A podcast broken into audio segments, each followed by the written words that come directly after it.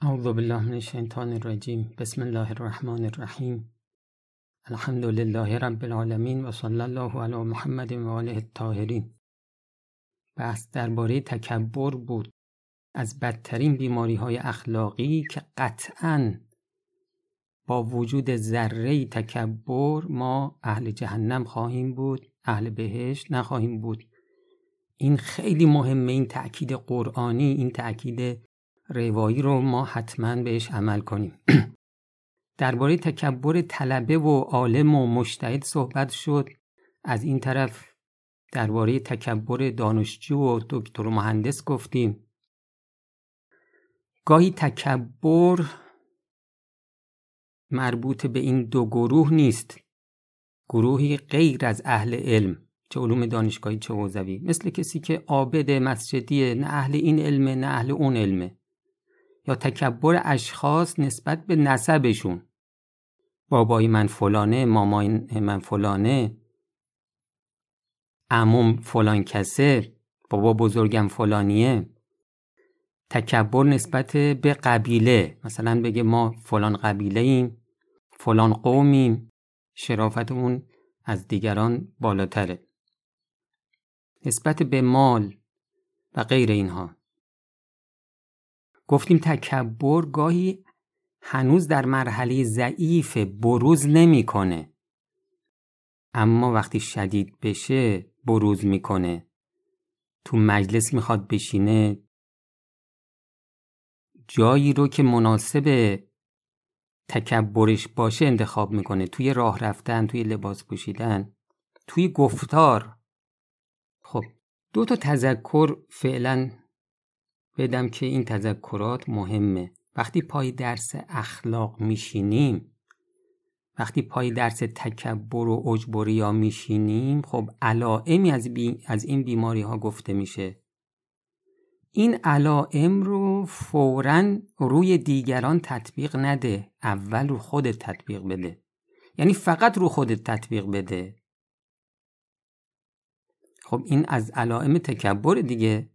من علائم تکبر رو میگم بعد شما میگید فلانی این علائم رو داره پس اون متکبره. بعد خودش رو نگاه نمی‌کنه. یکی از علائم عجب تکبر همینه دیگه. عیب رو در خودش نمی‌بینه عیب رو در دیگران می‌بینه.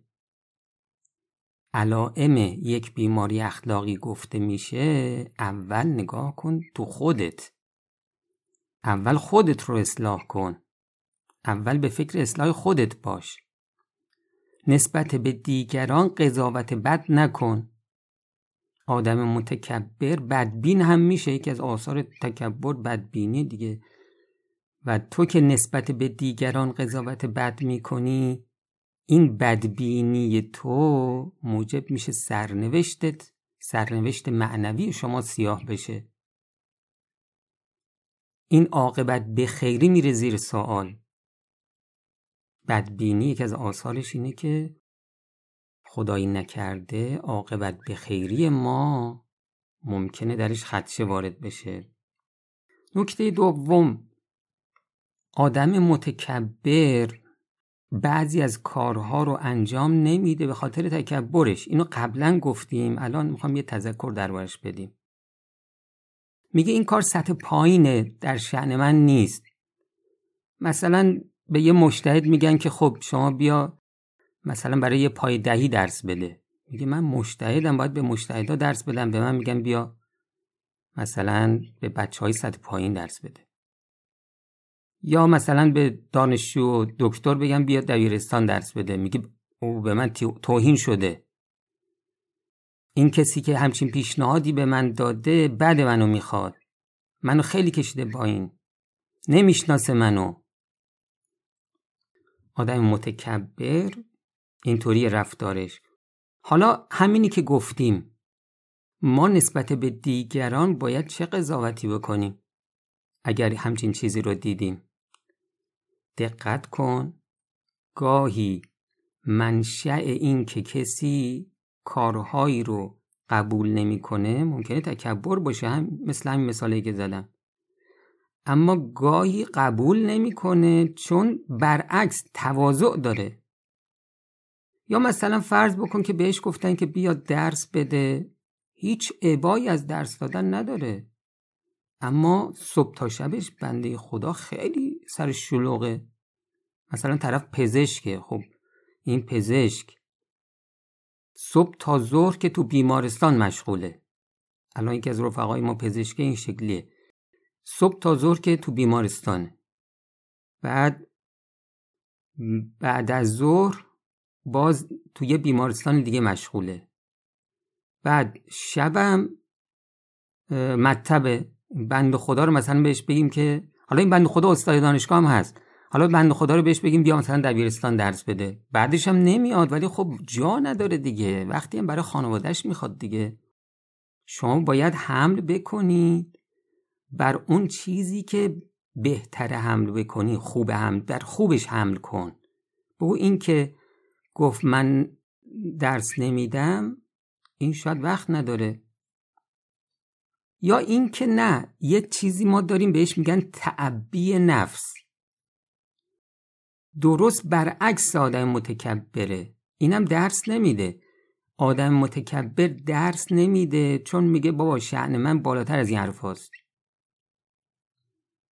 اما کسی که تعبی نفس داره درس نمیده. میگه نه شعن من پایین تر از این حرف هست. ببین درست برعکس بالاییه. مثلا میگم بهش بیا درس اخلاق بده. میگه ای بابا ما هنوز خودمون رو اصلاح نکردیم به دیگران بپردازیم خودشو پایین تر از این حرفا می‌بینه. به دانشجو و دکتر میگن که خب آقا شما بیا مثلا به مثلا این گروهی که سطحشون از شما پایین تر درس بده. این میگه که خب این همه آدم متخصص هست. بی احترامی به اونا نیست من بیام درس بدم. آدمای متخصص مثلا باید بیان درس بدن. پس خدایی نکرده بد قضاوت نکنیم. امام یه جمله ای دارن که این جمله رو براتون می‌خونم. و تمیز بین تواضع و تملق تمیز امتیاز اینا در کتاب امام به معنای فرق گذاشتنه. و تمیز بین تواضع و تملق حالا میگم تملق یعنی چی؟ و تکبر و تعبی نفس گاهی به غایت مشکل شود و باید انسان به خدای تعالی پناه ببرد تا او را هدایت کند. خب دقت کردی تکبر چیه؟ تعبی نفس چیه؟ گاهی هم نفس آقا خیلی خبیسه نفس خیلی خبیسه و انصافا ما از پسش بر نمیایم و شیطان هم خیلی قویه. انصافا ما از پسش بر نمیایم. ما علاوه بر این جدیت های تحصیلی در زمینه علم اخلاق و جدیت های عملی در مبارزه با تکبر باید به خدا به معصومین پناه ببریم. چون شیطان و نفس به شدت می‌خوان ما رو زمین بزنن. خب یکیش هم همینه دیگه. شما واقعا متکبری. اما شیطون میاد هی شما به شما القا می‌کنه که چی؟ نه بابا این تکبر نیست این تعبیه نفسه. یا نفس نفس خبیس به شما اینطوری القا می‌کنه. میگه اینطوری فرق گذاشتن واقعا سخته و باید انسان به خدای تعالی پناه برد تا او را هدایت نماید. خب حالا این بحث تملقم بگم. تملق نوعی تواضع دیگه. منتها یه تواضعی که بالاخره فرق می‌کنه با این تواضع مثبت. شاید امروزه تو لسان جوان ها میگن پاچه خاری. خب تملق یعنی چی؟ تملق می‌تونه منشأش تکبر باشه. خب یه, تک... یه که منشأش تکبره و اینم خیلی عجیبه دیگه چون تواضع و تکبر ضد همن دیگه مقابل همن. حالا چطور این چه نوع تواضعیه که منشأش تکبره؟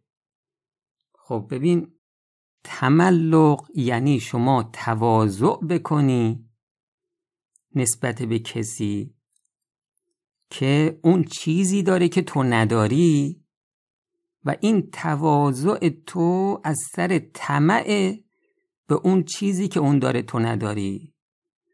میگی خب این که پول من که در مقایسه با پول اون چیزی نیستش که ما مثلا میریم بهش تواضع می‌کنیم. شاید یه دستی هم رو سر ما بکشه. دقت می‌کنی؟ یا مثلا ریاست بزرگی داره. بعد مسئول یه جای خیلی مهمه. خب شما مثلا کارمندی. خب مثلا پیش اون تواضع می‌کنی میگه آقا کفشاتون رو جفت کنم نمی‌دونم اتاقتون رو جارو بزنم. چایی براش ببری خلاصه هدیه براش ببری. آقا ما کوچیک شماییم خاک پای شماییم. خب اینا برای چیه؟ این برای اینی که تو ته دلت اینه که خب این یه دستی هم ممکنه رو سر ما بکشه. ما آیندهمون از حیث ریاست تضمین بشه.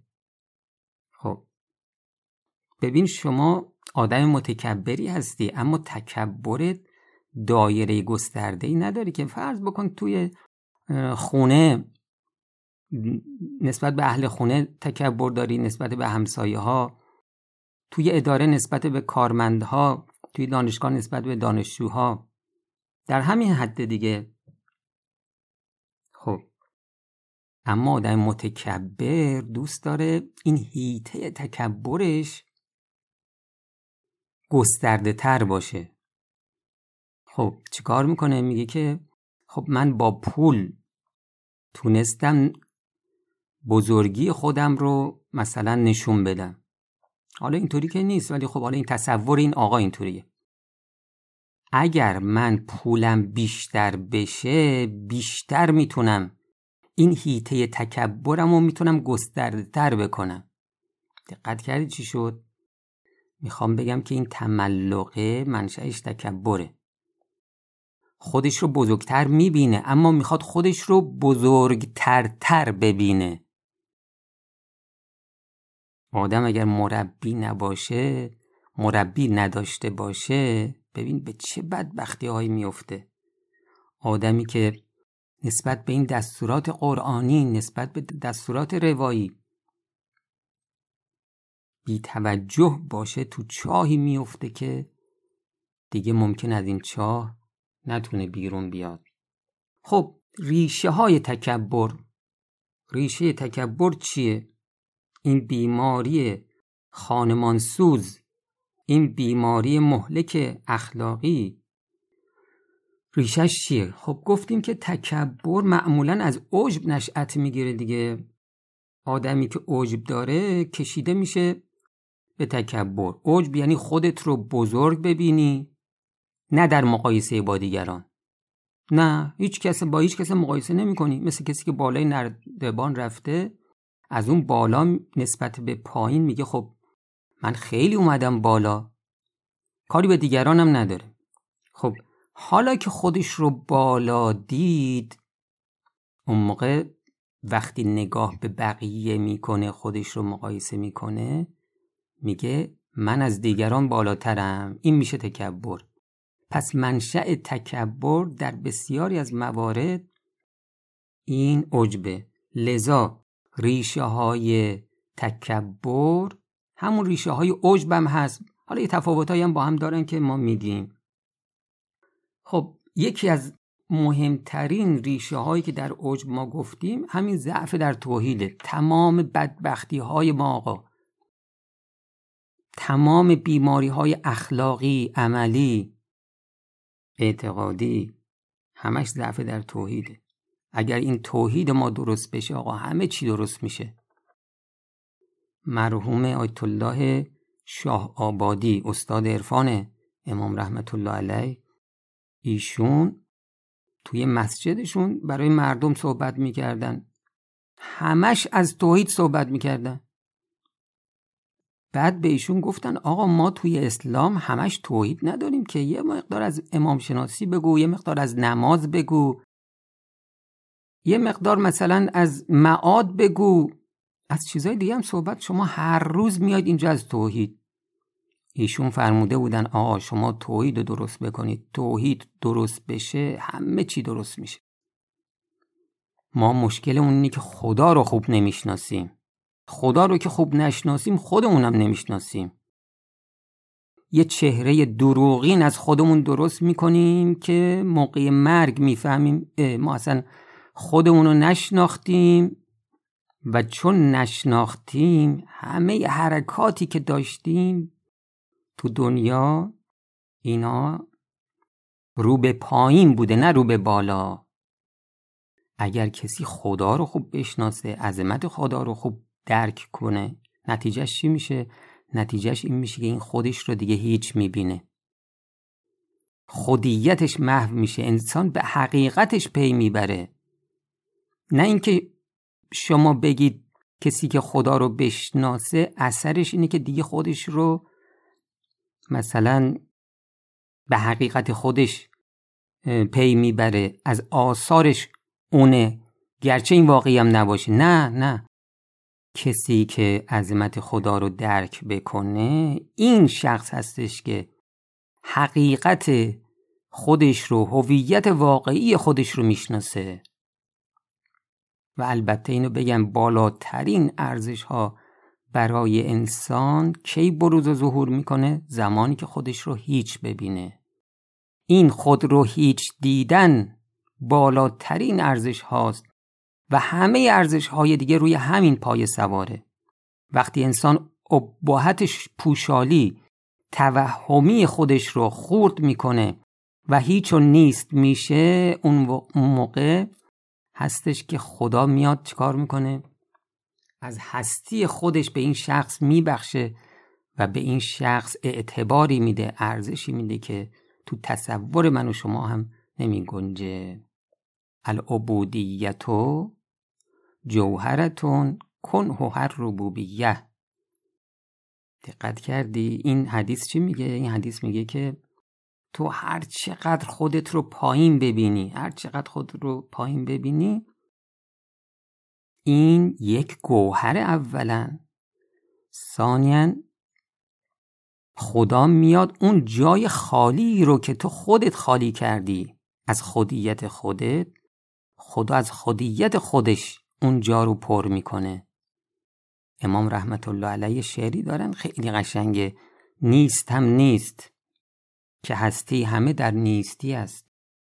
هیچ هم و هیچ که بر هیچ نظر فرمایی چقدر این شعر قشنگه. نیستم نیست که هستی همه در نیستی است. هیچم و هیچ که بر هیچ نظر فرمایی. آدمی که هیچ می‌بینه خودش رو عبد اینطوری ها عبد یعنی کسی که خودش رو هیچ می‌بینه.